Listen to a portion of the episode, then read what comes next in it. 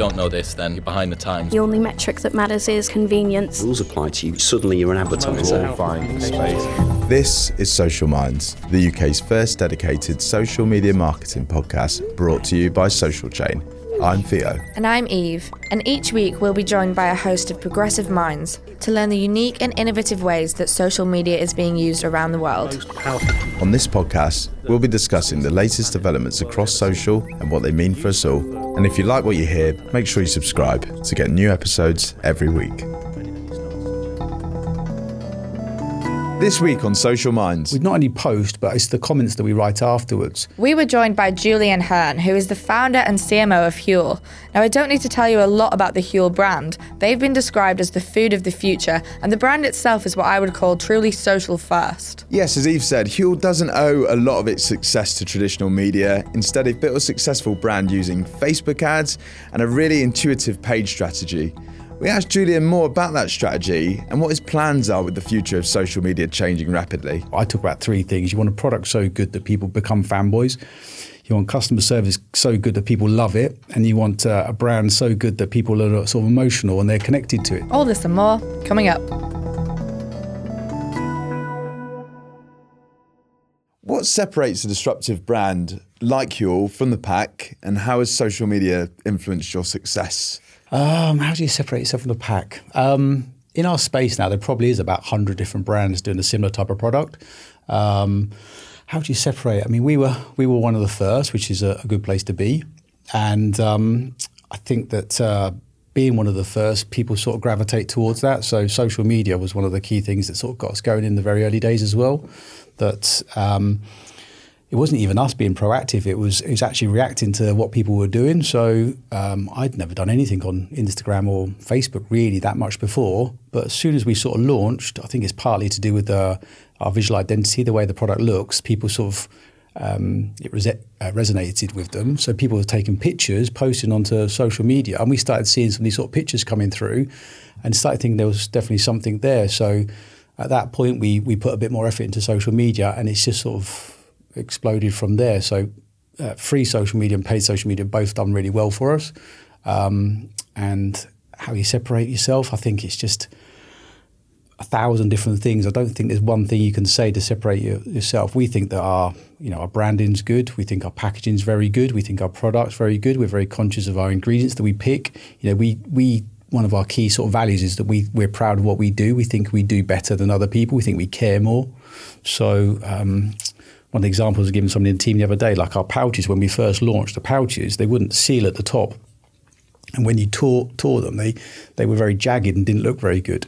Uh, and one of the, the bigger brands in our sort of indirect space, they've been around for, say, 10 years and uh, they've still got those pouches. They've still got the ones that don't seal. They've still got the ones that are jagged at the top. We went out of our way to find a, a, a better pouch, and now our seal, if, even if you get powder in it, and when you tear it, it's laser cut at the top, so then it tears with a sort of pristine lines. It just looks better. Mm. So it's mm. those lo- sorts of things that really make a difference over time. Attention to detail. Yeah, attention to detail. Attention yeah. to detail. it is important. And, and those inno- innovations. Apologies. um, so you've you've said to us before that a lot of your marketing for Huel is purely online based. Is there been like a, a, a specific reason for that decision? Have you seen like worse results offline, or why have you decided to take a fully online approach? Um, well, we have done some offline. Yeah. We have done some trials offline, and we've done TV. We've done out of home. Um, my background is is marketing. I've done 15 years working for sort of corporate businesses, and I've done both. But most of my time has been doing digital marketing. And traditionally, when I've worked in companies that do offline, my CPAs that I get from digital have usually been far better than what you see from offline. Mm.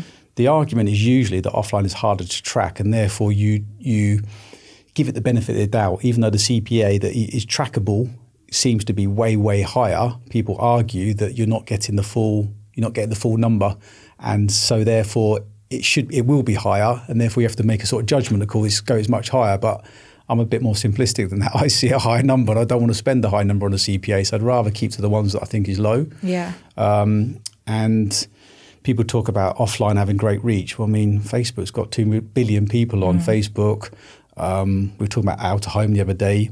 you know, uh, on the tubes, people uh, see the tube posters all the time. But last time I was stood on a tube uh, platform, everybody had their phone in front of their face. They weren't looking at any of the posters out there. So I just think everybody spends their lives on their phone a lot.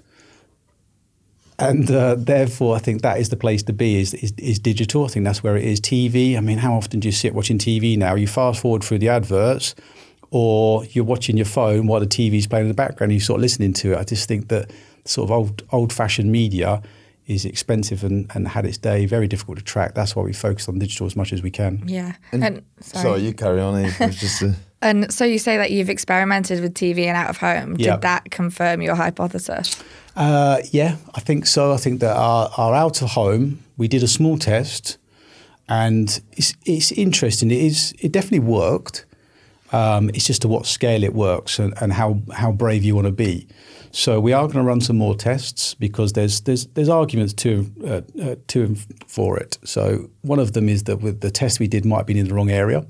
So we are trying to sort of do uh, well in America at the moment. So we're going to run some additional out-of-home tests in America to see if they respond differently.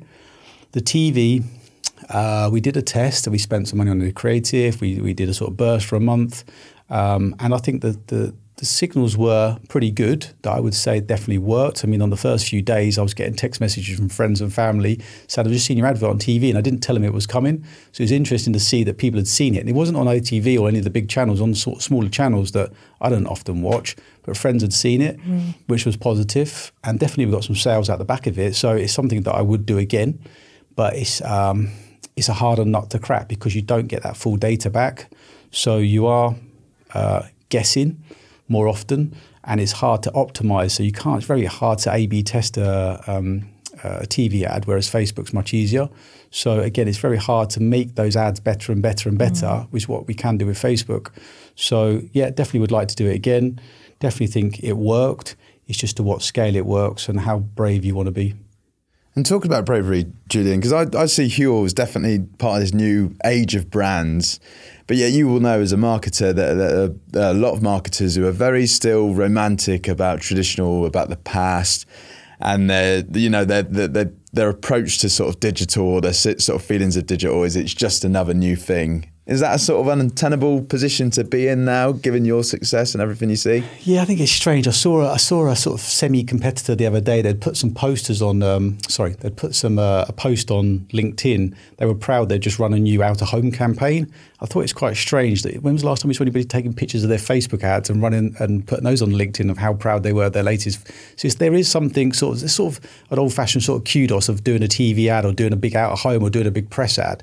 There's something there, but I think it is just I think it's just a bit old fashioned. That's the way people used to think. And it used to be that TV was the thing, you know, and if you got a TV ad, you would sort of made it in terms of being a marketing person. And um, I just think that's an old fashioned way of looking at it. For me, the numbers don't don't make sense to just isolate yourself to those channels. I think digital is, I think, in most cases, far superior to um, to offline. But you know, you, you see the big brands spending a lot of money on TV. There's still a chunk of money there, and I, I agree it works. I just think in general it's too expensive. So. Um, yeah, I think uh, there's definitely going to be. Uh, I'm I'm 47 now. There's definitely going to be people in my sort of age group that still think that TV is the, the, the bee's knees. But I think there's going to be other people that are going to realise that digital is not a flash in the pan. Is not something that's got small reach. It's got bigger reach than offline, really. Hundred percent. And also in terms of uh, again, you know, completely see Huel this sort of new generation of brands that are coming out. You know, that, that are becoming really, really influential. Um, you know, very much social first in your approach. What part does values play into that? Because we talk about values a lot and value-driven businesses now. And for me, it used to be values were a thing that you put on the wall of a corporate culture, and now it's sort of like you know you live and die by the sword. It, it's it, you've you've got to put it out there because of that sort of uh, authenticity debate, and people want to know exactly what you're about on social. Yep. What part does that play now? Would you say values, and how has that changed? I think that uh, in terms of way we approach it, I mean, social as in free social, you can communicate a lot more than you can via a TV campaign or something like that. You know, got 30 seconds on a TV campaign, 15 seconds. You, you, you can't really communicate hardly anything at all. There's no depth to it. Whereas if you go on social, you have got a lot more time to communicate because the idea is if you're running an ad or even if you're doing free free social stuff, the idea is you hopefully get them to people to follow you. If you get follow, get followed, then over time you can communicate a lot more. So you can get different messages across at different times. Whereas uh, TV campaigns, it's, it's a bit, bit more limited. So um, yeah, I, I think so. I think that's that's it, that's part of it for sure. It's almost attaching a personality to a brand, Yeah, isn't it? It's something we talk about. Uh, there's so much like responsibility to, to to you know live by your values. I think these days. Yeah, and Yeah. kinda- 100%. Because everyone sees you. I want to I want to touch on something you said before, saying that when you ran your TV ad, you said it was on channels that you don't necessarily watch, but Yeah. you were surprised that friends and family had seen it. I say for for someone who's in your position, obviously you're gonna be a lot more forward thinking than the majority of like your friends and family, people who are outside of the industry. Is there a concern ever that you're sort of missing that audience that lives offline? Because you know, Yeah, I think that's one of the key key arguments is that uh, when we have our board meetings, one of the, the guys on our board is a, a little bit older than us, and he said a lot of people he knows don't know who who Huel is. So how do you get that across to that group? And um, yeah, I mean Facebook. You know, everybody's on Facebook pretty much, and everybody's on one of the social channels. So we advertise on all of them. You know, we do Instagram, we do Twitter. Um, they all work for us. So you, you hopefully you would be able to reach everybody, but there's still a group of people that probably. Um, I saw the other day that there's one blockbuster still left in the world that people go to a blockbuster. You probably don't know what a blockbuster is. There's, there's one left in the world, and they were talking to the um, the people. it a museum now? it's sort of. They'd shut. The, there was two of them left. There's one in Australia, one in America. They shut the Australian one. That's why it became newsworthy. Because only one left now. And they were talking to the guy running it, and he says there's some people who just don't even have the internet. So that's why people come in and hire DVDs because they don't have the internet. So they don't. They can't watch on demand in the same way that we can. So Yeah. people still come and do it that way. So there's definitely going to be a group of people that you're only going to hit with whether it be TV or whether it's uh, posters on the tube or whether it's radio or or whether it's press. You know, some people buy newspapers. I can't remember the last time I bought a newspaper, but you still see some people. I'm driving to work. I still see some people coming out of a newspaper shop Yeah. with a newspaper.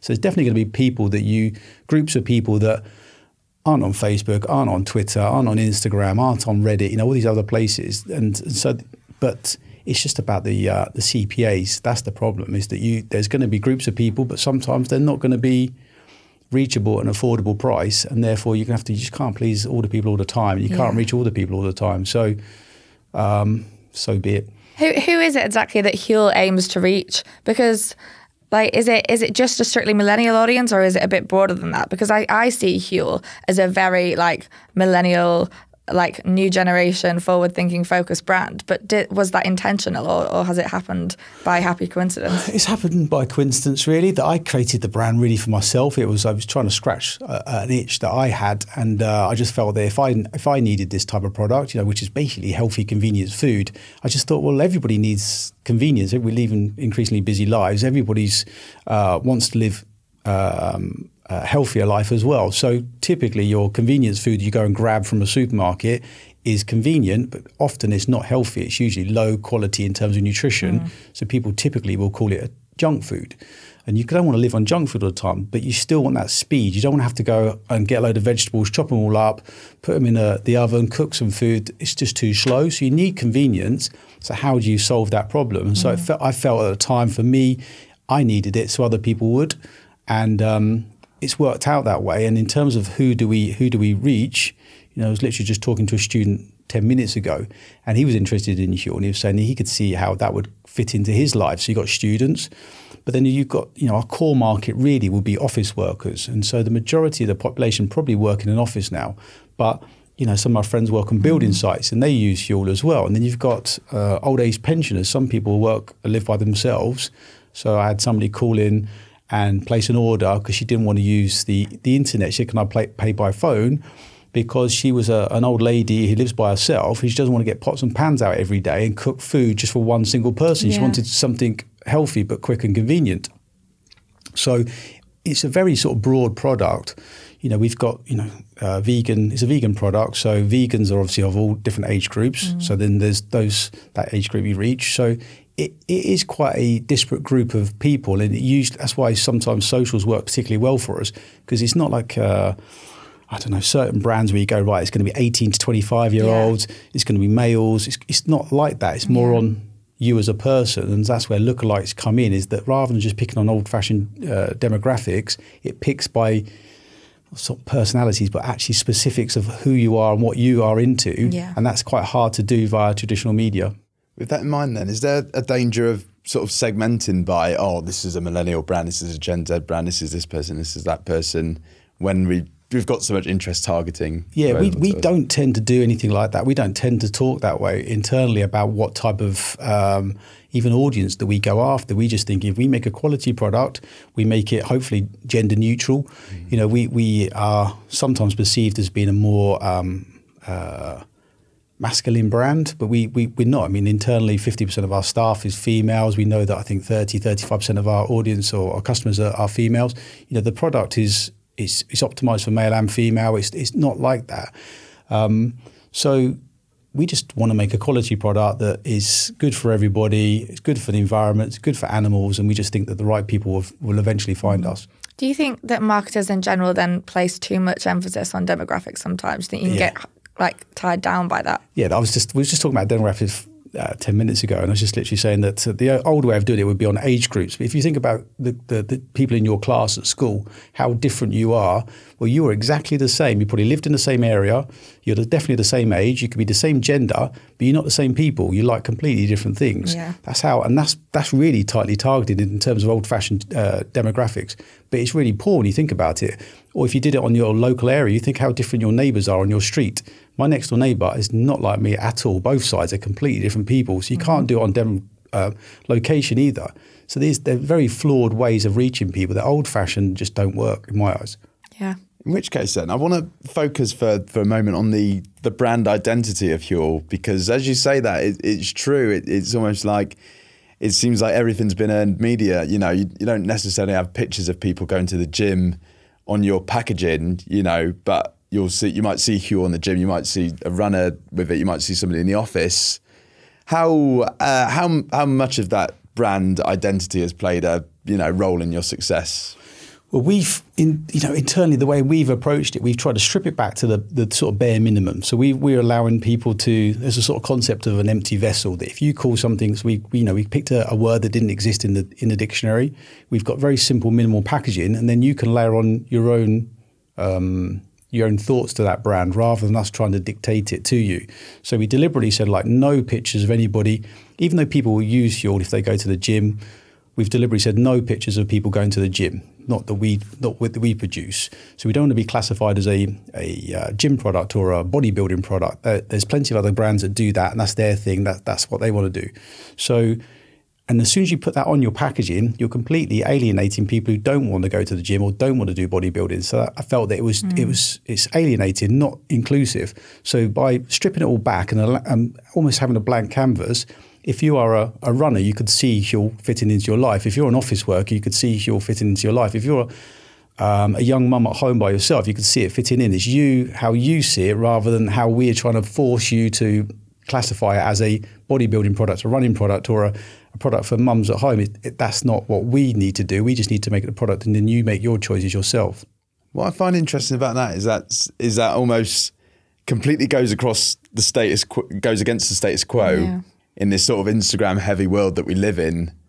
But it, it seems to have worked for you to be so successful. Yeah, I mean, I, I look up to like so Nike. If you take an example of Nike, which I often use as a as a brand that I think has done it extremely well. If you go to I don't know any gym around the world, almost any country around the world, you'll see people who are proud to wear that product, and they could be male, female, old, young, rich, poor. It's almost irrelevant. So they they you know Nike have obviously used sports people, but some of their own early adverts they had disabled people in their ads. They had uh, there's a famous one of a, a woman who was, uh, uh, I think she won the Boston Marathon. She was uh, a woman who'd, she wasn't into athletics at all before. She's when she's running, she said, "I recently gave up food, um, certain types of food or drink and something like that," and then she won run the race. So it wasn't just about the people at the top end, even though she was a winner, but it was somebody who'd come from not that athletic background.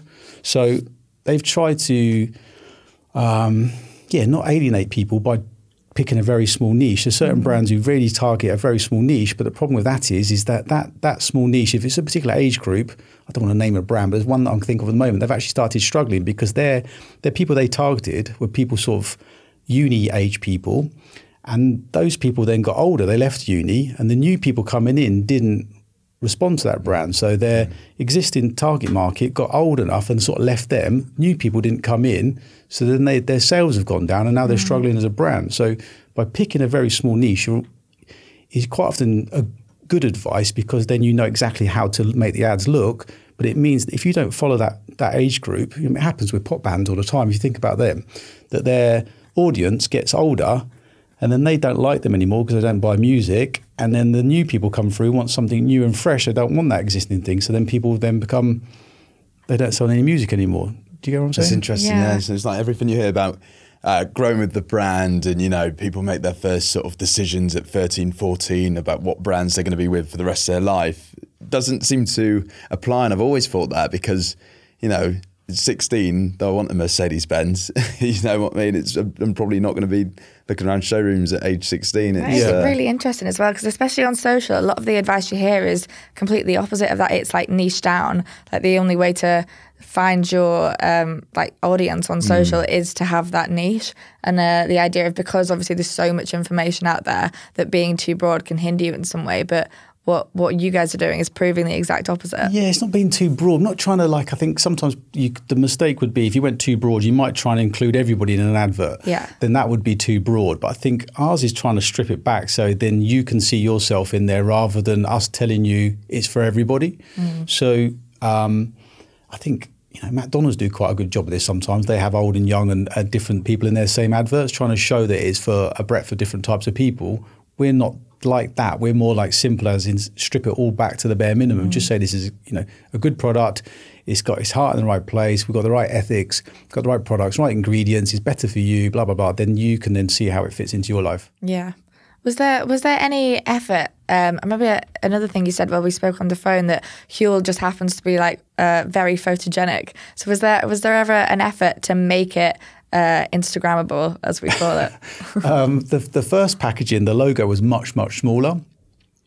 And um, I think it was a little bit more luck than judgment to make it photogenic. Um, that, uh, yeah, I think uh, when the first, when the redesign came through and I saw the, the outsized logo, it did feel you know, super large. And I was thinking it's a bit of a, a change because sometimes, you know, being small and subtle, I, I quite like that.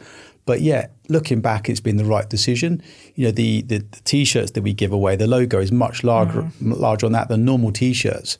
And the, the, the, the logo on the box is much larger, uh, the logo on the packaging, the lo- logo on the bottle.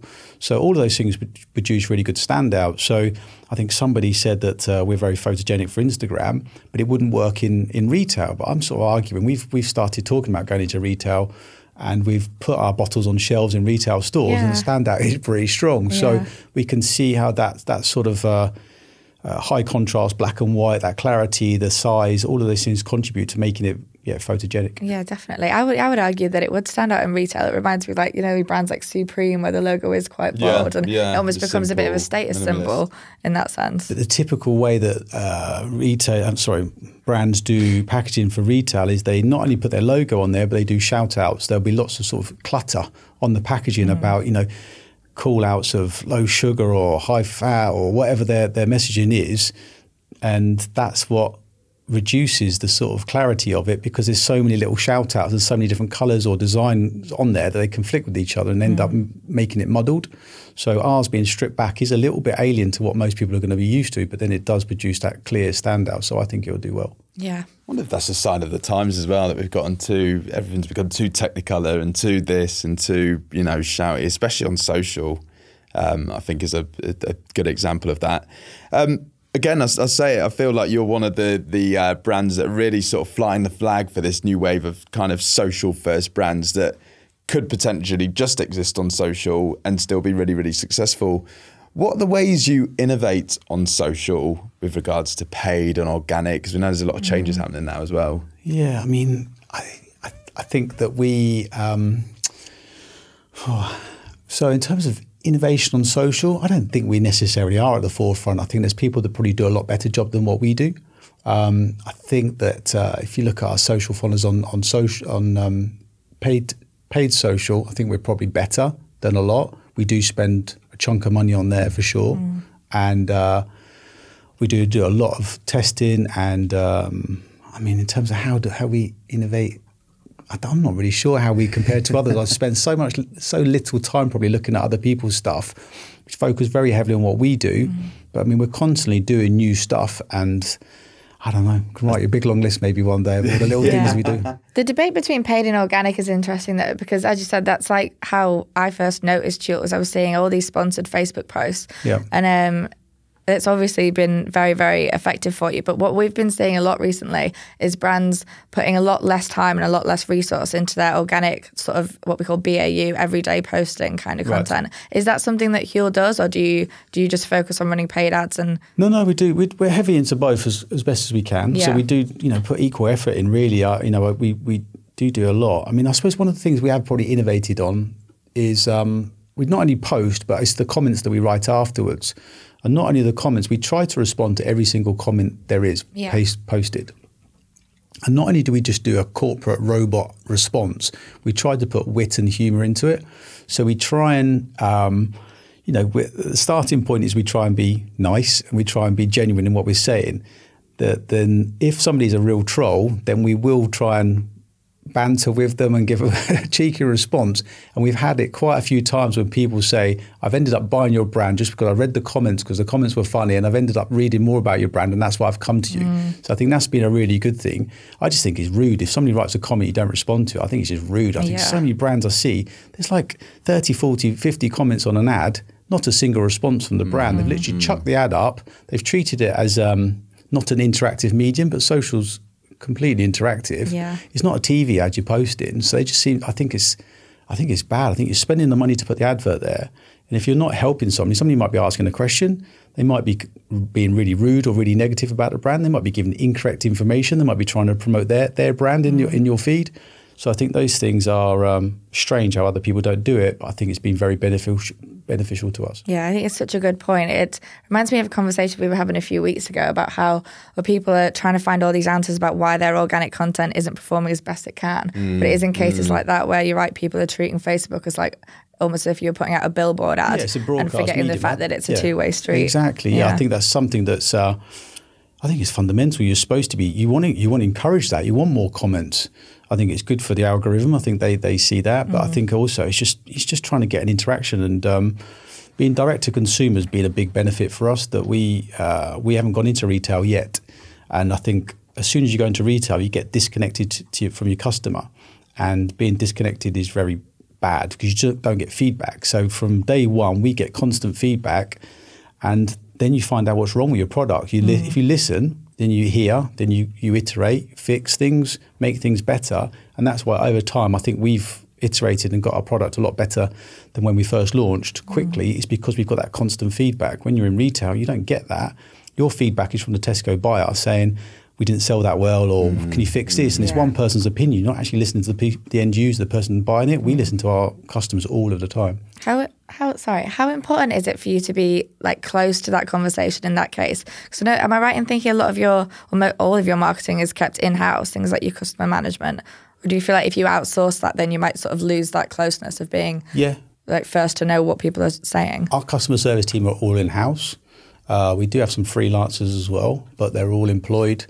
Um, for us, we we do everything like that. They are eyes and ears. I did, I did Facebook comments in the evenings and weekends for probably about the first eighteen months, Really? and um, I did customer service for the first three months to six months. So I was extremely close, and I, I can tell you that, that those days I was talking to somebody else who's just trying to start a business, and I was saying, look, first six months you do everything yourself, because by doing that you get so much closer and you hear stuff, and there's so many little nuances that you you just don't get. Even if I get feedback from my team now, there's so much little stuff that I just don't hear or f- feel, mm.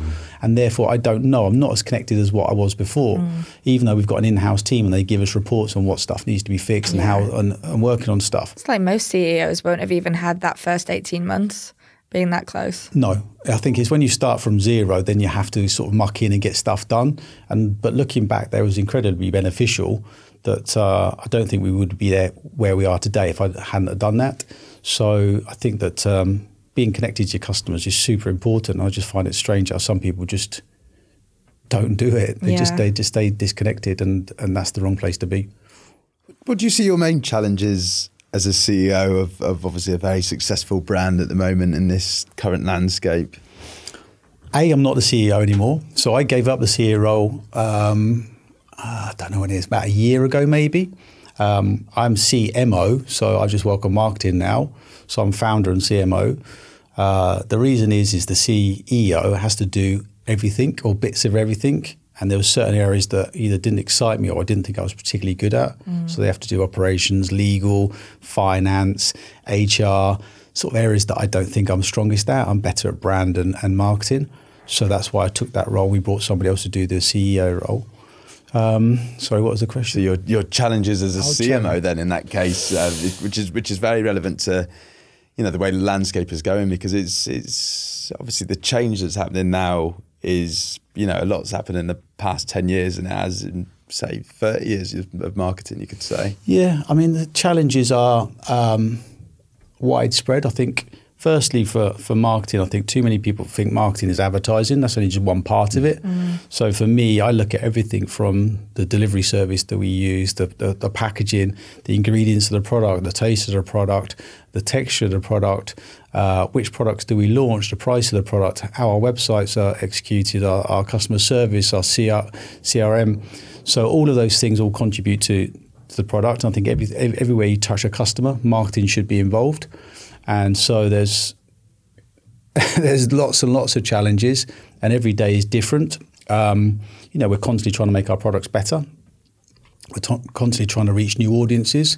Uh, we've just launched in Japan, so we're dealing with different languages and different cultures.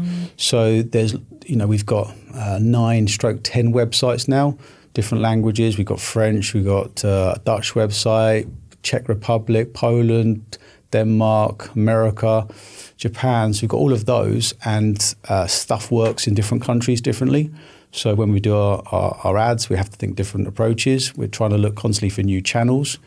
Um, so yeah, there's a there's a lot to There's do. an, there's an interesting point within that as well because you mentioned product and you know a lot of brands will sort of profess to be like you know we care about our product but the product won't change over five ten years you probably saw what Carlsberg did recently with Yep. changing their Oh, yeah. pilsner and it was a big sort That's of quite like U-turn, that. yeah it was seen as like a U-turn and a brave moment I mean for somebody you know with such a product focused brand what what do you sort of see when you see that and you think I think yeah, a lot too too many brands rest on their laurels. So the classic example that I would use would be Halo Tops. It's an ice cream from America, and uh, they only launched six years ago, and they noticed that uh, customers want less sugar in their product, and they like ice cream, but they want less sugar and they probably want more protein. So all they did was took some of the sugar out, put stevia in, uh, which is a natural sweetener, and they also put a bit of extra whey protein in, so it's a bit higher in protein. So it's lower in calories, higher in protein,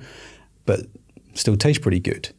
And within six years, they're the biggest selling ice cream in North America, and they're outselling Haagen Dazs, Ben and Jerry's, uh, Unilever's brand, which is Breyers, and they're they're in the UK now. So that's what's happens if you if you don't keep innovating and keep making your products. Both of those, you know, Unilever and uh, Ben and Jerry's and Haagen Dazs have got much bigger budgets. They've got bigger R and D teams. They've got bigger brand names. They've got better ju- distribution. But they've been overtaken within six years, and they've been around for decades. So it's quite scary to think there could be a brand today that could overtake Huel if we're not careful. There could be a brand which is does exist today that if they up their game, they could overtake us as well. So we have to constantly keep iterating, improving. We've just uh, taken a new office on, and in that in that office at the back, we've got a warehouse. In there, we've got to invest. I don't know, probably a total of over half a million pounds in building a pilot plant, so we can make our own ready-to-drink version on mini batches, our own powder and our own bars, and therefore we can just every day we can keep tweaking and making that product better and better and better. And I think if you don't do that, so yeah, if a, if a beer's been around for 100 years, not been improved, maybe maybe it's about time you did. Yeah. So like they're so they've obviously changed the beer, haven't they? And then Yeah. they've they've Yeah. come out with the campaign alongside. Where do you where do you think the line would be drawn then between say product and perception. So you have to like keep changing your product to improve it over time. But then there's the marketing that comes alongside of that. Do you think more focus needs to be placed, say, on changing that perception to keep that fresh and new as well? Um, Yeah, I mean, perception is uh, is obviously reality in, in a lot of cases, and it's hard to change. So for us, I mean, you think uh, I don't know, iPhone they bring out a new phone every uh, eighteen months. The perception is they're still seen as one of the better phones, but probably Samsung technically are probably better Yeah. now. So um, See, a lot of people are still loyal to Apple in that They're sense. super even loyal, I've they're tied tried, in. I've been, I've walked into a Carphone warehouse store knowing that I wanted to get the next iPhone, and the Samsung people have put up a really, really good argument. I've heard the logic, and I've still bought the iPhone.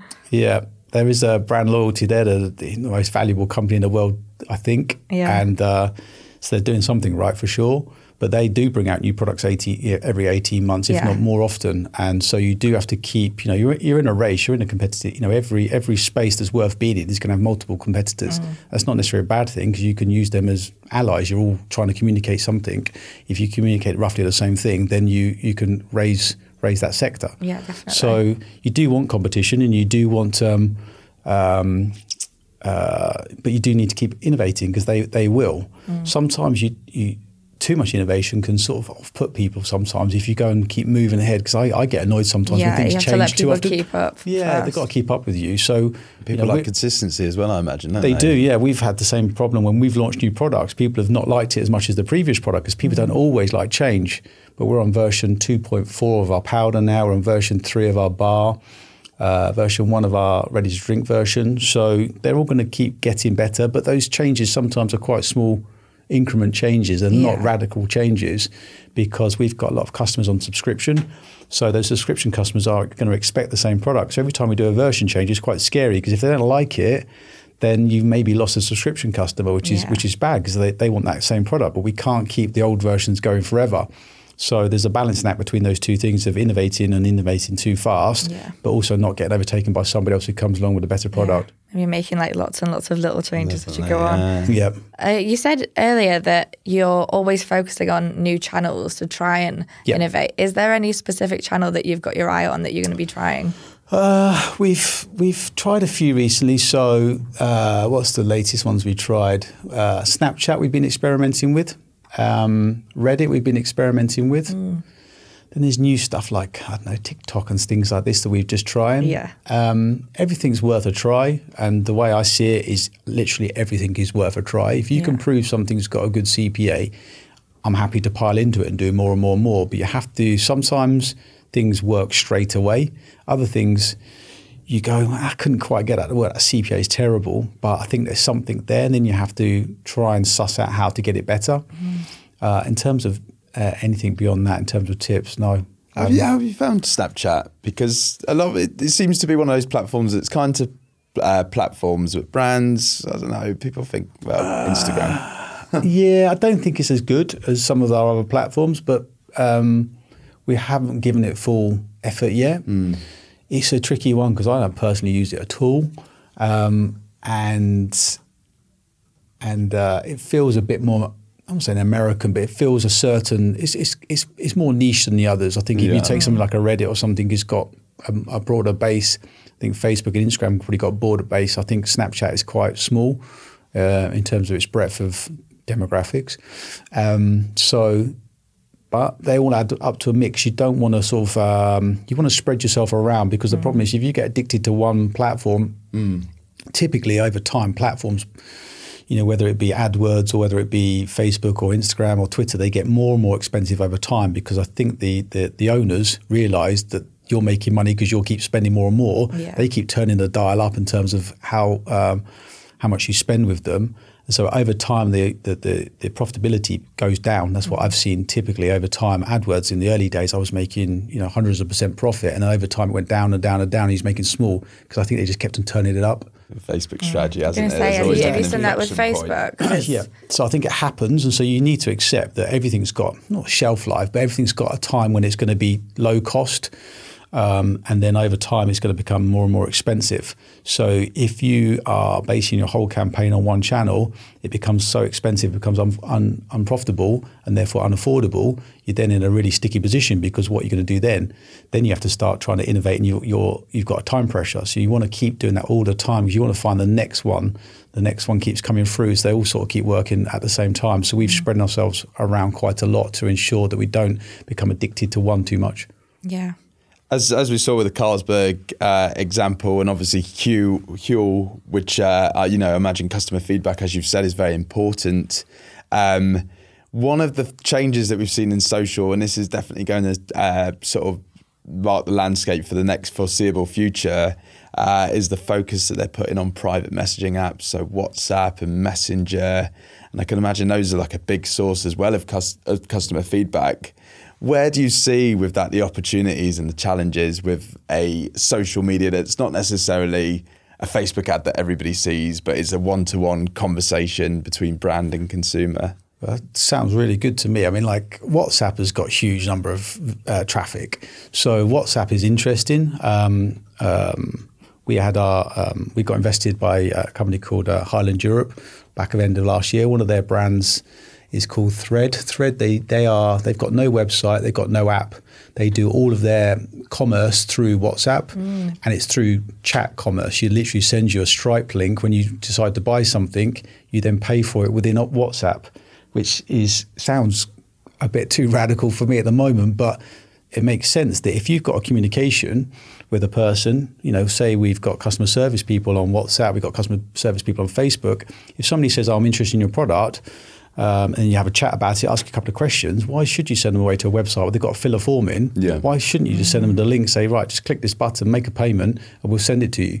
It seems to be the way it should be done. It's Yeah. like, it's almost very old fashioned if you think about it. It's how you'd react if you came into a shop. Somebody comes into a shop, they ask you a couple of questions, then they say, can I buy that product? So for me, it sounds great. the commerce brands completely, and yet we've made the admission before, haven't we? That sort of, you know, how relevant later down the line is the website going to be to commerce sites? It seems to be the way it's going. Things like WhatsApp's new product catalogs. 100%, yeah. you're right. It's just replicating that conversation that you'd have in real life and putting it onto a digital medium instead of putting in all these additional steps when Yep. it could be so much simpler. Definitely, definitely. It would be uh, a sort of crime, I would say, to uh, have a brand like Huel come on the podcast and yourself, Julian, and not ask you uh, what marketers, entrepreneurs, business owners should consider when starting a business in 2019 and beyond. I think fundamentals are still going to be that you want to you want to get your brand right first. So I think you need to get your position of your product right first. And um, somebody's asking me questions about this. How do you create a brand? He's already got his product and got his website, and I think it's the wrong way to do it. I think you need to start from the very early stages when you're first launching. You need to get these things right. Just think. What, what's my brand going to stand for? What's my mission going to be? What, what do I want to try and achieve? And then the rest of it should sort of come out of that rather than going, I want to make some money then create a brand and uh, it's the it's the wrong way around. You want to try and think fundamentally what you're trying to do. And I was quite lucky in in in Huel in some ways that I'd already sold a previous business.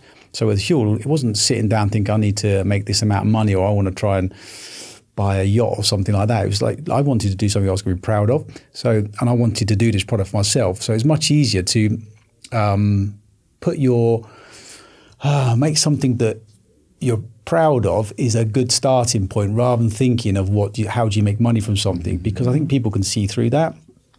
So this guy that had emailed me, I looked at his website and it didn't look like there was a lot of love there. It just looked like something which had sort of followed the old school rules of how to do stuff and it didn't look that good. So I think that you want to try and build a community as well. So uh, Huel being a mission-based business, we've sort of got a community of people who sort of buy into that. I mean, we quite often, you know, people come for jobs at Huel and they want to join us because of that. So I think that's a pretty fundamental thing to think about is how do you, um, what are you doing it for? You know, if you get that right, um, then you get the visual identity right, get the positioning right, and then you just got to make a bloody good product, and then then ensure afterwards that you make you look after your customers. I think a lot of people don't. They just spend a lot of time um, selling, but then not satisfying the customer People afterwards. about, don't they? Um, my example always is if you go and pick up a telephone line now to Sky TV, I'm pretty sure that you'll get through within 30 seconds. I'm pretty sure if you've then, once you've completed that, the order, put the phone down, you go, oh shit, I wanted to ask this customer service question. You go through the customer service line, I'm pretty sure it'd take you an hour to get through. Yeah. You know, it's just that that sort of level is just. I don't think in this day and age you can get away with that. I think it's uh, they've got a long history. They've got a lot of people tied in. But I think if you're starting a new brand today, you want to think about how do you do things right. And I think that um, you know I talk about three things. You want a product so good that people become fanboys. You want customer service so good that people love it, and you want uh, a brand so good that people are sort of emotional and they're connected to it. So you know the typical examples for a product so good would be Apple that we spoke about. They do spend a lot of time over the detail. I think customer service, I use sort of John Lewis as an example. I think their customer service is very good. If you walk into a John Lewis store, you're going to feel different level of customer service than you go somewhere else. And I think with brand, I usually use Nike as an example because I think that the, they've got some sort of enduring brand there that people are proud to, to wear. And um, they're not niche, so they've got this ongoing market, old, young, male, female. I think they appeal to a mass market. So it's, it's those sort of three things you've really got to focus on. You've got to say, of all the innovations in social and what's, like we said, what's been happening in WhatsApp and Messenger, never has it been easier to attain those things, I'd say. Yeah, definitely. I think the customer service point and the community aspect is really interesting as well because you're right, it's a lot of uh, something that a lot of brands let slip. Yeah. They don't Yeah. think it's that important. But yeah, Percent. so that's very good advice. Thanks very much, Julian. Thanks for joining us. Really, really enjoyed that. Yeah, thanks Thank for you coming very on. much. Thank you for having me. Thank you. Pleasure. Thank you for listening. We really hope you enjoyed this episode. If you did, please remember to leave us a review on iTunes because it really, really helps and allows us to bring you brand new episodes every single week. This has been the Social Minds podcast with myself, Theo Watts, Eve Young, and produced by Ollie Thompson.